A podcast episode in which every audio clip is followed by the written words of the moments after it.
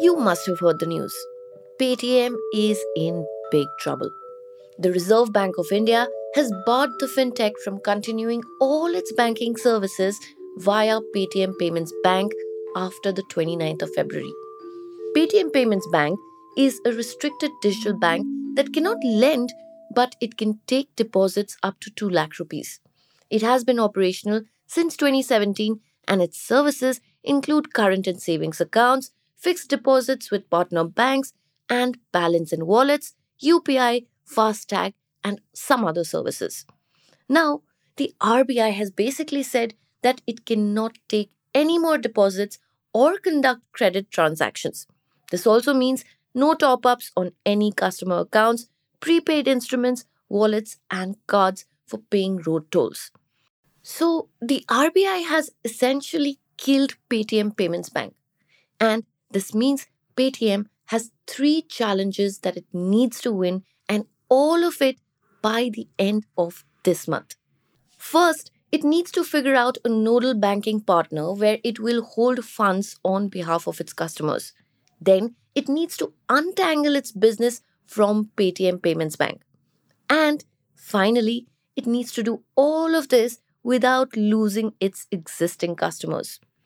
Each of these tasks is more important than the other. But for now, Paytm has decided to focus on two. One is to set up a new nodal account with a partner bank, and second, in the meantime, get all the merchants using Paytm Payments bank account to switch to another account on the Paytm app. Now, to pull off this Goliath of a task, Paytm is relying on its ground force, its sales agents. Welcome to Daybreak, a business podcast from the Ken. I'm your host, Snigdha Sharma, and I don't chase the news cycle. Instead, thrice a week on Mondays, Wednesdays, and Fridays, I will come to you with one business story that is worth understanding and worth your time. Today is Wednesday, the 14th of February. Before we go ahead with the podcast, I want to wish you a happy Valentine's Day.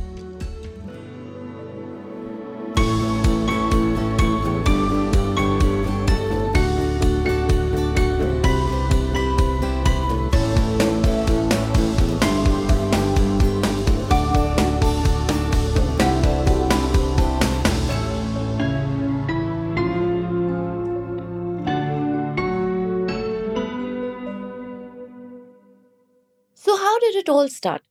I mean, how did Paytm Payments Bank come into the RBI's radar? Let's go back a decade into time when the RBI was all about innovation, innovation, and more innovation. It wanted to see how entrepreneurs could push the system and where they could push the system. The central bank had realized that more of a niche banking was required in India and it began issuing licenses to applicants. And Paytm's founder Vijay Shekhar Sharma happened to be among the 11 applicants. The RBI gave them the green flag to set up a payments bank back in August 2015.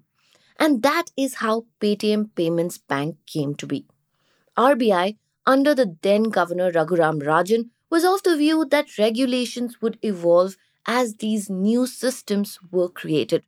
But cut to now, a decade or so later, the RBI has had enough the banking regulator has been sending out regular warnings. According to news reports, hundreds of thousands of accounts of Paytm Payments Bank were found to be created without proper identification or KYC. There were thousands of cases where a single PAN card number was used for opening multiple accounts. In fact, according to a news report by Economic Times, there was one case where a single PAN card was used to create a thousand accounts. So it comes as no surprise that day before yesterday, the RBI Governor Shaktikanta Das said that the decision will not be reviewed again because it was made after a thorough assessment of the Paytm Payment Bank's operations and it was taken in the interest of consumers. So, what is Paytm going to do now? Its rivals like PhonePe and others are already closing in on its merchants. So, naturally, Paytm wants its sales force to do everything possible to keep them on. Stay tuned. You see, Paytm's main advantage in the crowded payment fintech space has been its huge merchant base. With close to 40 million merchants, it accounts for nearly 75% of all merchants on UPI. This, of course, is apart from owning about 13% of the country's UPI market or Unified Payments Interface market. My colleague, the Ken reporter Gaurav Narona, spoke to a Paytm executive who told him that the company is trying to do everything to protect this base. It is directing a majority of its resources towards getting merchants who operate on a Paytm Payments Bank settlement account to link their personal bank accounts with the Paytm app. For context, Paytm has about 1.5 million merchants spread across the country that use Paytm Payments Bank, and the last date to get all of this done is the end of this month. And this giant task of merchant retention mostly falls on Paytm's Chief Business Officer of Offline Payments, Ripunjay Gaur, and his army of over 40,000 field agents. So for now, the sales force has been asked to forget about selling new soundboxes, and apart from making sure that the merchants stay, they also have to get a message across to them that all Paytm services are working and will continue to work beyond 29th of February if you switch your bank account. But this is not as easy as it sounds, especially when rivals are closing in. India's largest UPI app, PhonePe, has already managed to grow its 500 million strong user base by about 15% within the first few days of this month. Meanwhile, an executive claimed that BharatPe saw its new merchant acquisitions jump by nearly half over the same period. In fact, PhonePe has actually started running full page print ads in the Times of India. But hey, Paytm has still got its lending business intact, right? If you remember, I told you in a previous episode how personal loans became the go to driver of growth and revenue for Paytm.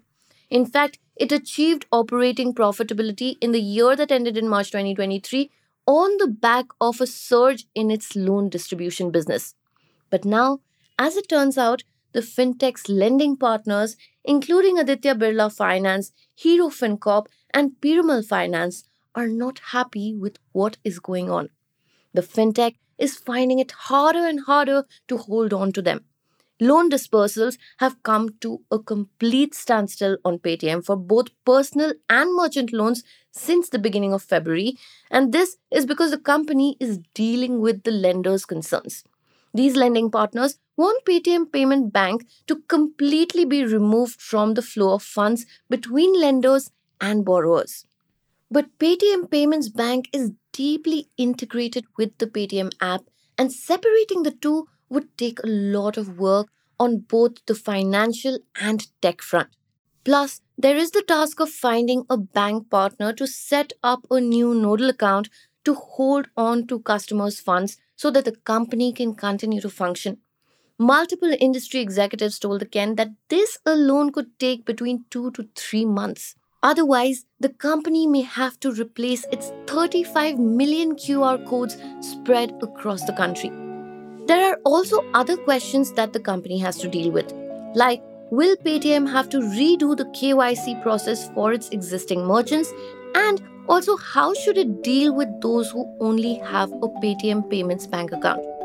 For now though, all the fintech can focus on is hold on to its merchants for dear life.